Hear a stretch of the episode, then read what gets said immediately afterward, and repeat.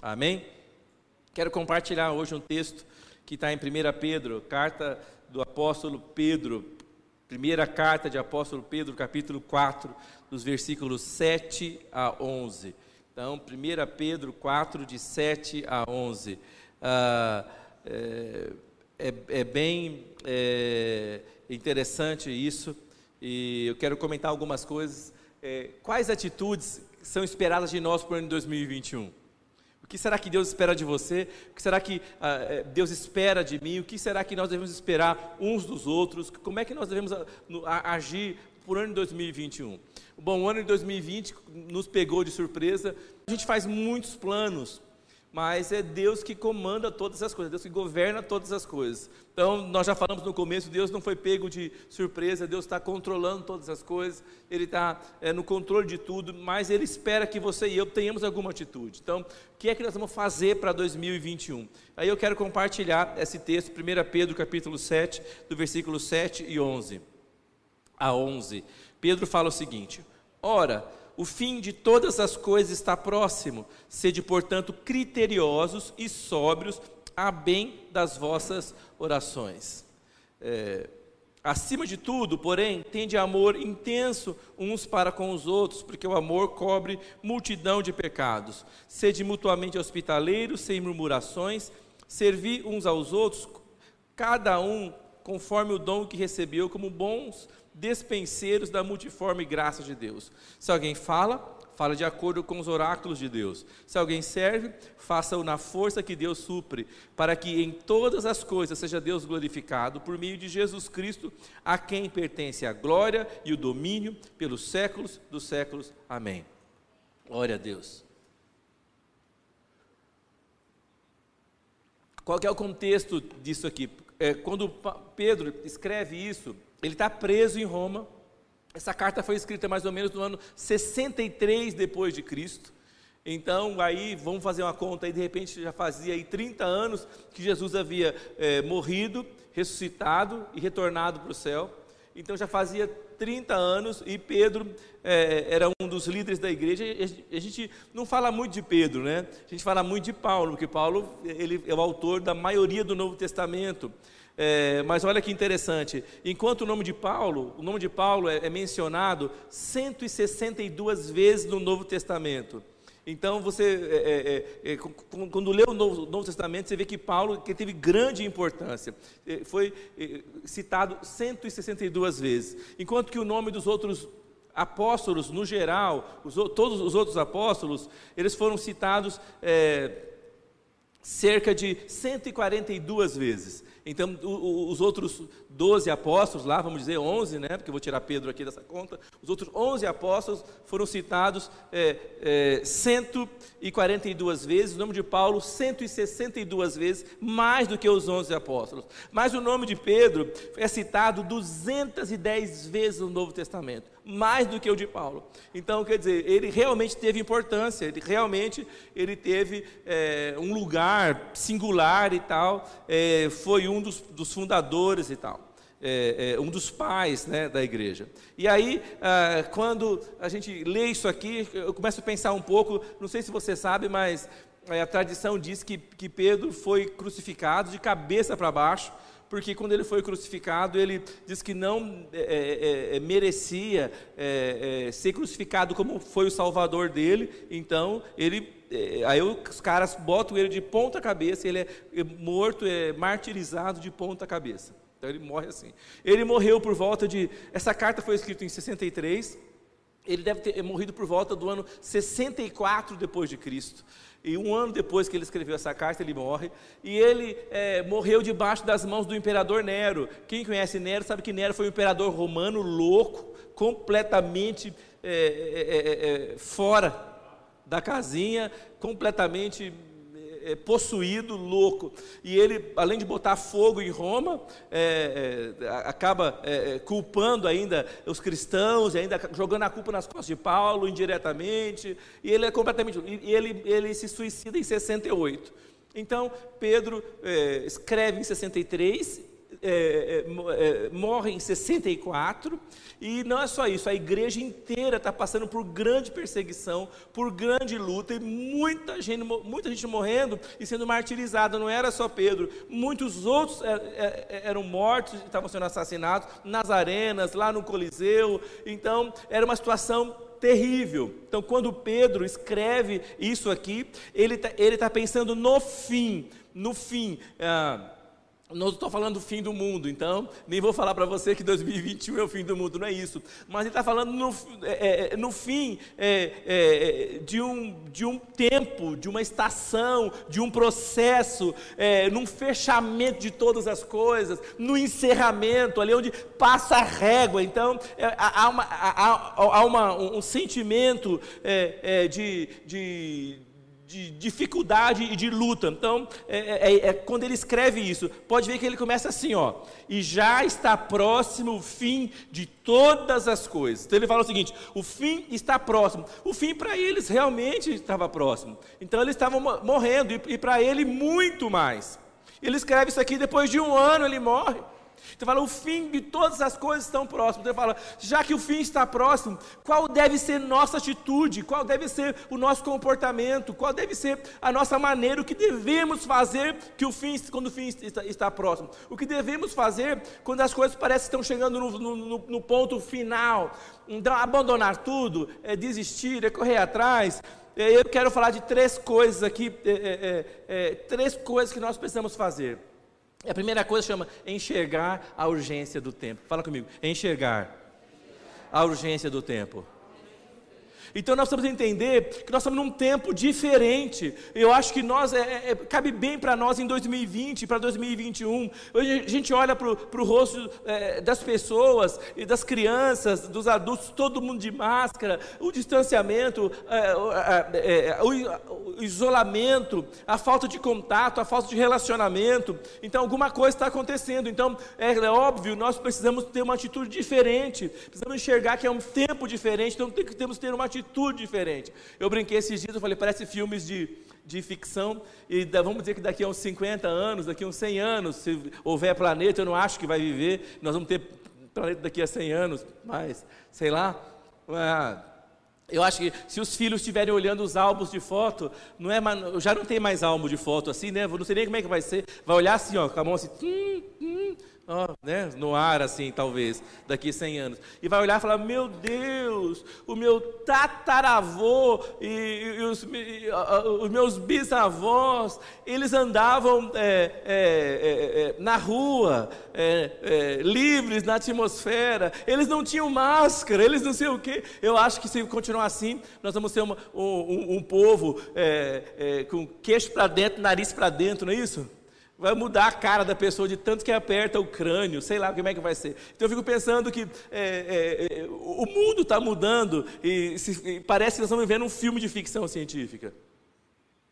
Nós estamos vivendo um filme de ficção científica. Você olha e não consegue imaginar como é que isso pode acontecer, como é que nós chegamos nisso. E eu tenho uma notícia para você, gente. É, é, infelizmente, é, a Bíblia fala que os dias são maus e não fala que eles vão melhorar, fala que eles vão piorar. Mas uma, uma coisa é certa, junto com, com, os dias sendo maus, junto com ah, as coisas sendo eh, difíceis, nós vamos experimentar a igreja na sua maior glória, como nunca houve na face da terra, a sua, a sua maior opulência, a sua maior, o seu maior poder, a sua maior força, o seu maior vigor. A gente olha para o Novo Testamento e vê a igreja de Atos e fala: Eu queria viver na igreja de Atos. Eu já, eu já falei isso. Eu queria estar na igreja de Atos. Eu queria ver os milagres. Eu queria ver os apóstolos apóstolos curando com as suas sombras. Eu queria ver os aventais de Paulo, de Pedro, os lenços, mandado à distância, quilômetros, e lá quilômetros, os demônios saírem, as doenças fugirem. Eu queria ver essas coisas. Eu queria ter visto essas coisas. Mas nós vamos entender que nesses últimos dias fala que a glória da segunda casa vai ser maior do que a primeira. Então Deus nunca faz nada menor, tudo que Deus faz é melhor e maior. Se você viveu 2020 coisas poderosas de Deus, você deve esperar de Deus coisas maiores e melhores. Nós precisamos enxergar a urgência do tempo. Eu acho que a primeira coisa que o tempo quer fazer conosco é nos diminuir, nos, nos cercear a liberdade, nos entristecer, nos é, aprisionar, nos deprimir. Mas o Senhor fala que nós devemos manter os nossos olhos é, firmes no Autor e Consumador da nossa fé. O autor é aquele que nos deu a fé, e o consumador é aquele que faz a nossa fé se tornar realidade. E a Bíblia fala que a fé é uma posse antecipada daquilo que você espera. Então, a nossa fé e a nossa coragem, coragem não depende da dificuldade do mundo, não depende da, do, do, do, que o mundo vai de mal a pior, e o mundo vai e irá piorar. Mas nós vamos experimentar o melhor de Deus nesta terra. A Bíblia fala que tudo que Deus faz durará eternamente. Deus não faz nada pior. Deus sempre faz melhor. Então Pedro, nesse momento dele de, de, de pré-martírio, é, é, é, pré-sacrifício, ele sabe que todas as coisas estão, estão é, é, é, caminhando para esse fim. Agora, veja, irmãos, em, em Efésios capítulo 5, no versículo 15 a 17, diz o seguinte. Efésios 5, capítulo 15 a 17 perdão, Efésios 5, versículos 15 a 17, diz o seguinte: Portanto, vede prudentemente como andais, não como nécios, e sim como sábios, remindo o tempo, porque os dias são maus. Por esta razão, não vos torneis insensatos, mas procurai compreender qual é a vontade do Senhor. Glória a Deus. Então Paulo está falando o seguinte: então, gente, ande com sabedoria, com prudência, não seja desleixado, ande com zelo, não seja nécio, não seja louco, ande como sábio. É, fala, diga assim, diga comigo, Senhor Jesus, em 2021, eu quero ser prudente, eu quero ser inteligente, eu quero ser sábio. Eu não quero ser burro. É. Ele está falando você, não seja burro. Faça uma escolha melhor. Não é? É, é interessante, é, quando você fala de sabedoria, uh, eu, eu, eu, penso em Salomão. Salomão foi o mais sábio que teve no, na terra. Acumulou riquezas. Eu, quando eu era é, pequeno, gostava daquele filme As Minas do Rei Salomão. Né? É, quem, quem, lembra desse, desse filme de aventura? Né? Aqui na Zona Leste, se eu falar as minas dos reis Salomão, vai achar que é as namoradas do rei Salomão. Né? Então, as minas. É... ah, pastor, é verdade, ele teve muita mina, né? 300 mulheres, 700 mulheres, é isso mesmo, também ele teve essas minas. Então, ele teve minas e minas, ele teve fama, ele teve dinheiro, ele teve tudo. Tudo que um homem está procurando ter hoje: fama, seguidores, é, likes, é, é, ostentação, reconhecimento, joias. E é cada quando um, algum outro rei, rainha, soberano via visitá-lo, trazia mais joia. E um queria vencer o outro, disputar uma coisa melhor, diferente, animais exóticos, é, é, é, plantas, coisas. E ele era famosíssimo. Mas ele chega no fim da vida, fala: no fim da vida. Eu talvez nem todo mundo aqui vai ser vai ter tanto dinheiro como o rei Salomão, mas todo mundo vai ter um fim na vida aqui. E ele chega no final da vida e ele fala o seguinte: tudo é vaidade.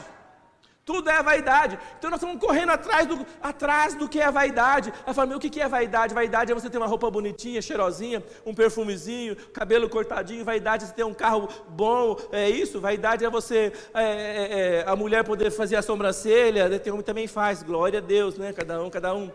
É, e tal, e, e sei lá, o que é vaidade? Vaidade é, é, é, isso, vaidade é você estar tá com uma roupa é, é, é, legal, uma roupa na moda. Ah, eu sou crente, eu não uso, eu não ando na moda. Você anda assim, querido. Moda atrasada, mas você anda. Você anda na moda do ano passado, na moda do ano retrasado, na moda do outro. Você anda na moda, não vem com essa. Eu sou crente, não anda assim, uai. na moda até chegar na, na moda lá de Noé, você anda na moda. Não é essa. Então, será que ter vaidade é você andar na moda? Não. Vaidade, gente, é tudo aquilo que não tem valor permanente. Então, nós estamos aprendendo nesse tempo de pandemia o que é que tem valor permanente. Enxergar a urgência do tempo é você enxergar aquilo que tem valor permanente. Ele olha e fala o seguinte: Olha, está próximo o fim de todas as coisas, portanto, sede sóbrios e vigiar em oração. Sede sóbrio é quer dizer, não, é, é, esteja consciente. Quem não está sóbrio está bêbado. E bêbado é, é, não tem consciência. Mas não é porque você não tem consciência que você não vai ser culpado daquilo que você fizer. Então, ah, eu não tinha consciência. Um abraço. Problema seu. Então você precisa ter consciência e vigiar em oração. Ele fala isso. Ele fala: nós precisamos é, é, é, valorizar aquilo que realmente importa. Sabe porque muitos de nós não, muitos de nós não prosperamos, muitos de nós não avançamos. nós vamos terminar o ano de 2020 e eu quero te falar: eu estou terminando o ano de 2020 mais feliz do que eu comecei o ano. Eu estou mais feliz em dezembro do que eu estava mais feliz em janeiro. Eu quero falar, eu estou melhor em dezembro do que eu estava melhor em janeiro. Então nós precisamos, é, é porque nós, nós e nós que somos chamados de cristãos, nós deveríamos colocar a, a, a, o valor naquilo que realmente tem valor, em, em, princípios, em padrões que são cristãos. Muitos de nós não, é, vivem entristecidos, deprimidos e maus, porque nós colocamos valor naquilo que não tem valor, e aí aquilo nos é levado, aquilo nos é tirado, e, e, e, e quando nos é levado isso, nos é levado a alegria, nos é levado a paz, nos, nos é levado a segurança esperança, porque não são valores eternos. Deus tem nos chamado para colocar o nosso coração naquilo que tem valor eterno. E eu quero te falar uma coisa: é que tem, a família é de valor eterno. Nós precisamos colocar valor naquilo que é valor. O cônjuge precisa respeitar um ao outro. Os filhos têm que respeitar os pais. Filho que não respeita o pai. Você que está lendo, você está lendo provérbios, fala que vai ser arrancado os olhos, vai jogar e o monstro vai comer. É uma maldição, filho que se levanta contra o pai e contra a mãe. Nós precisamos é, é, é, é, valorizar aquilo que é eterno e ter sabedoria. Fala comigo, Senhor, eu quero enxergar o que é eterno. Em 1 Coríntios 14, 20 fala o seguinte: Irmãos, não sejais meninos no juízo. Na malícia, sim, sede crianças, Quanto ao juízo, ser de homens amadurecidos. Então, eh, nós precisamos entender, gente, gastar o nosso tempo, investir o nosso tempo naquilo que é relevante. Fala, fala com seu irmão, invista o seu tempo naquilo que for relevante. Abandone a atitude imatura e opte por um comportamento mais eficiente. Gente, acabou aquele negócio de falar assim: olha, eu, eu Está escrito em Provérbios, nós lemos isso, que o irmão que, que, que, que faz alguma coisa para o outro irmão e fala, foi sem querer, é amaldiçoado. Você, ai, foi sem querer, mentira. Você foi mal porque você quis ser mal. Mas nós, se observarmos a urgência do tempo, nós temos que ser mais relevantes, aproveitar o tempo de maneira mais inteligente e fazer o bem por querer, fiz de propósito. Bem, eu estava cansado, larguei a louça na pia. Quando eu acordei, estava tudo lavado. Aí a mulher fala: Quem fez isso? Você fala: Fui eu, fiz de propósito. Hum. Yes! A gente está acostumado a fazer o mal de propósito e não faz o bem. Não é? O carro estava ruim, sem lavar, sujo. Quando você vai sair de manhã para trabalhar, dormindo, procurando o carro na, gar na garagem assim, ó, pi, pi, pi, ver se ele acende em algum lugar. Quando você olha, está cheiroso, limpinho. Quem foi? Quem foi que lavou esse carro? A mulher fala, fiz de propósito, fui eu mesmo, e daí?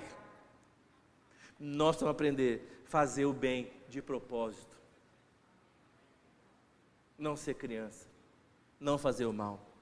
O, fala comigo, os dias são maus mas eu não preciso ser mal. Você sabe que às vezes nós somos influenciados pelo mundo. E nós queremos ser maus. Que Deus nos dê um coração para fazer o bem, um coração para é, é, experimentar isso, é, é, um, um, um comportamento mais eficiente. Quando ele fala, e já está próximo o fim de todas as coisas, portanto, sede sóbrios, portanto, é, é, é, é seja, é, seja, racional, põe a mão na consciência, vigiai em oração. Então, fala comigo, primeira coisa, enxergando a urgência do tempo. Segunda coisa, enxergando a urgência da oração. Irmão, se os dias são, são maus, nós precisamos orar. Se os dias ah, ah, ah, apresentam desafios, nós precisamos orar. Pastor, mas eu tenho orado, então ore mais. Eu tenho orado de um jeito, ore de outro jeito. Há, há formas de oração, vamos, vamos, vamos, buscar Deus em oração. Em 1 Pedro, no 4, 7, ele fala: vigiai em oração. O que é vigiar? É, é, é exatamente quando você põe um guarda, um vigia. É, tem uma atitude de prontidão, de oração. Fique atento em oração. Ore, ore. Gente, a gente não sabe qual é o poder, como, é, como é tremendo, como é, como é forte o poder da oração. Imagine você põe, você põe é, é, é relevância e, e, força naquilo que realmente é relevante, naquilo que realmente tem força, naquilo que realmente tem um preço. Você fala assim, mas pastor, eu não sei o que é vaidade ou não. Eu vou te falar uma coisa, quando você começa a perder as coisas, você começa a saber o que é que tem valor e começa a valorizar aquilo que realmente tem valor. Quando nós começamos a entender, aquilo não é uma vaidade, que aquilo realmente faz a diferença, nós, nós, nós começamos a, a, a, investir tempo naquilo, investir amor, investir é, é, é, dedicação naquilo. E quando nós juntarmos isso com o poder da oração, nós vamos experimentar os milagres de Deus no meio de um tempo de tribulação, no meio de um tempo de dificuldade. Em Efésios 6, capítulo 6, versículo 18, fala o seguinte: orando em todo o tempo, com toda oração e súplica no Espírito, e vigiando nisto, com toda perseverança e súplica por todos os santos. Gente, Paulo é, é, é a, mesma, é a mesma palavra no, no, no original que Paulo Paulo fala aqui em Efésios, foi que Pedro falou: vigiai nisso com toda a perseverança. Quer dizer o seguinte: é, nós precisamos em todo tempo orar no Espírito. Orar no Espírito. O que será que é orar no Espírito? Se tem orar no Espírito, aqui é Espírito com letra maiúscula, é Espírito de Deus, é, então deve ser, deve ser não orar na carne, não orar na alma. Será que a gente consegue orar na alma e orar na carne? Lógico que consegue. A alma imita, viu gente? A alma imita, faz igualzinho o Espírito Santo. Não é? Igualzinho. Né? E a carne também pode imitar, também fica assim, ó. Mas o que é orar no Espírito?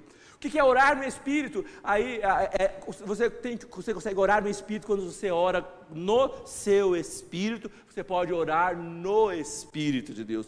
É no reino do Espírito, focado nas coisas do Espírito, com a visão do Espírito de Deus, com o, a, a, o foco na palavra de Deus. Quando você ora no Espírito, gente, não é fácil, é treino, não é fácil, porque o bicho está pegando, mas fala, me está amarrado, bicho. O bicho quer pegar, mas não vai pegar, não, né?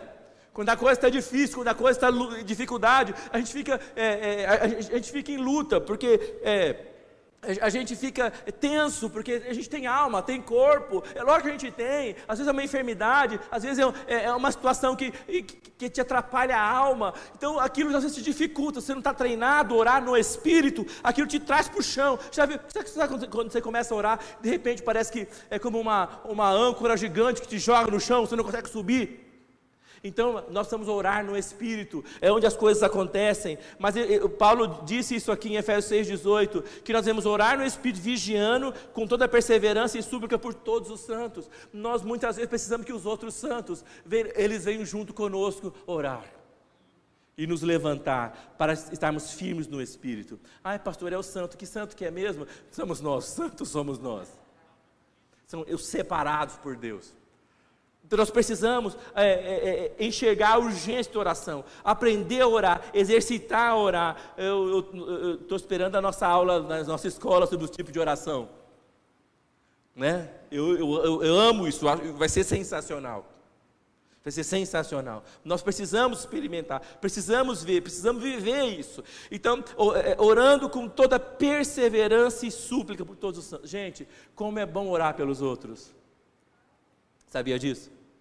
Como é bom você orar pelos outros. Você pegar uma pessoa assim e orar, desejar bem a ela, você começa a falar que Deus vai fazer as coisas por ela, declarar a palavra de Deus sobre a vida dela. É, é maravilhoso isso, é sensacional. Precisamos crer nisso e experimentar por isso. Então fala comigo, vigiar, ficar atento, botar guarda. Isso é tarefa de adulto, não é tarefa de criança. Então nós precisamos ter uma atitude de adultos, de crianças. Precisamos enxergar a urgência da oração, enxergar o que tempo nós estamos vivendo e enxergar a ausência da oração. Gente, é, nós precisamos ser maduros nesses dias, porque os dias são maus. Amém? Fala comigo, enxergando a urgência do tempo, enxergando a urgência da oração. Uh, Lucas 21, 36 fala o seguinte: Vigiai, pois, em todo o tempo, orando, para que sejais havidos por dignos de evitar todas estas coisas que hão de acontecer e de estar em pé diante do Filho do Homem. Gente, fala me glória a Deus. Aí eu fico pensando, você está em pé diante do, do, Filho de Deus? Ainda bem que eu vou estar lá no céu, senão eu, eu, eu olhava e morria, depois eu, eu citava e morria de novo, eu citava e morria de novo, né? Ainda bem que não vai ter mais morte. Imagina você ficar em pé diante do Filho. Nós precisamos orar para que Deus nos dê graça de ficarmos em pé aqui agora na terra, gente. Amém? Porque o diabo quer te derrubar, o mundo quer te derrubar. Mas você precisa orar, vigiar e para ficar em pé. E, e, o terceiro ponto eu quero finalizar enxergando a necessidade da prática. Nós falamos que você tem que enxergar o tempo que está vivendo. Você tem que enxergar que a oração que deve ser feita. E, e você vai orar sozinho, você vai orar pelos irmãos. Nós vamos orar juntos. Nós vamos orar é, uns, uns pelos outros. Mas nós também precisamos enxergar a necessidade da prática. Ele, Pedro colocou, ele, ele coloca aqui Sede hospitaleiros uns para com os outros, sem murmurações. Cada um ministre aos outros com o dom que recebeu, como bons despenseiros da multiforme graça de Deus. Nós precisamos ser práticos. Não dá para falar do Evangelho e não viver o Evangelho. Não dá para ler a Bíblia todo ano, dez vezes, e não fazer nada de prático, não alcançar ninguém, não fazer o bem para ninguém, não, não sair à rua, não tocar nas pessoas. É, é, é, olha, ele, ele diz o seguinte: ele fala, é, se alguém falar, fale segundo as palavras de Deus. Se alguém administrar, administre segundo o poder de Deus que, que Deus dá, para que em tudo Deus seja glorificado, a quem pertence a honra e a glória para sempre. Nós precisamos é, é, aprender, nós precisamos é, é, exercitar isso. Quando fala de dons e fala de dispenseiros, quem, é, numa grande casa, o que, que faz o mordomo? É, ele cuida da dispensa, mas quando ele, ele não usa aquilo para si próprio, usa para os outros, para alimentar na casa, alimentar os, os, os, donos, alimentar os criados, alimentar as pessoas. Nós somos dispenseiros dessa graça. Então, o dom que Deus te deu não é para você, o dom que Deus deu é para as pessoas é para o outro, o dom é para o outro. Então você vai, você vai se exercitar, você vai se preparar, você vai se dedicar, você vai orar, você vai afinar o dom, você vai é, é, é, é, ser tocado nesse dom, vai administrar bem esse dom para o outro. Então vamos pensar, fala comigo, em tempos de grande necessidade, em tempos de grande luta, uma chave é administrar o melhor para o outro. Ele está falando isso, nós precisamos isso, nós precisamos é, a, aprender e viver dessa maneira. Ele fala o seguinte: é, mas, sobretudo, logo no começo, tende ardente amor uns para com os outros. É, é, é, amar os estrangeiros. É, aí, é, é, por quê? Porque naquela época, por causa da perseguição, muitos saíram de casa, perdiam tudo, e eles, e, eles eram obrigados a acolher irmãos que vinham de outros lugares. estrangeiros. E, mas eu quero dizer uma coisa para você que eu penso: hoje nós precisamos, precisamos abraçar, gente, aquilo que é diferente da gente. Amor pelo diferente. Fala, fala, fala, comigo, amor pelo diferente. Não, não, não tem é, novidade nenhuma, não tem bondade nenhuma se eu abraço só quem pensa igual a mim. Nós vamos abraçar aqueles que Deus trouxer mesmo que pensem diferente de nós. Aí eu não estou falando, gente, de coisas fundamentais da palavra de Deus, de, de princípios inego, inegociáveis. Estou falando de detalhes, de minúcias. Às vezes nós, nós, nos, nós focamos em detalhes, em minúcias, e deixamos do lado de fora. Ah, porque você crê que a igreja vai passar pela grande tribulação e eu não creio. Não podemos. Não, lógico, isso, isso não tem nada a ver. É a maneira de se acreditar e pensar. Então nós vamos abraçar pessoas que às vezes não pensam como nós, como, como, como nós pensamos, sermos mais tolerantes uns com os outros. Né? Amém? E eu acho que nós precisamos aprender a, a, a, a, nos movermos debaixo da graça de Deus. Porque ele fala o seguinte: é, para que Deus seja glorificado por Jesus Cristo. Como é que é? Deus é glorificado por Jesus. Quando nós fazemos isso, Deus é glorificado por Jesus Cristo. Mas não somos nós quem, quem que fazemos? Como é que Jesus Cristo pode glorificar Deus? Porque Jesus Cristo está dentro da igreja, está comigo, está com você. Quando nós agimos como Jesus Cristo, o nome de Deus é glorificado. Em tempos de dificuldade, precisamos agir como isso. A quem pertence a glória, o poder para todos sempre. Amém. Amém? Eu creio que nós vamos viver grandes coisas. Eu creio que nós vamos viver é, é, é, é, coisas sobrenaturais. Mas eu acho que nós chegamos num ponto, gente, que muito mais depende de nós do que depende de Deus. Fala comigo, isso chama maturidade. Quando nós entendemos que Deus já fez tudo, que agora é a nossa hora. Ponto final. Amém? Então, irmãos, eu não, eu não sei para você, de repente você está vivendo um momento de grande dificuldade, mas eu quero te dizer que Deus tem algo sobrenatural para você e para mim nesses dias. Amém? Que 2021 pode começar com grande dificuldade, luta, guerra, política, vacina, não vacina, a pastora falou sobre isso. Mas o fato é que Deus tem nos chamado para experimentar o melhor dele nesses dias. Amém? Então, em tempos de mudança, em tempos de fim, em tempos de, de, de, de, de conturbação, turbulência, precisamos lembrar, enxergar a urgência do tempo. Que você possa colocar a sua é, é, fé, possa colocar a, a sua força é, naquilo que não é vaidade naquilo que tem valor permanente.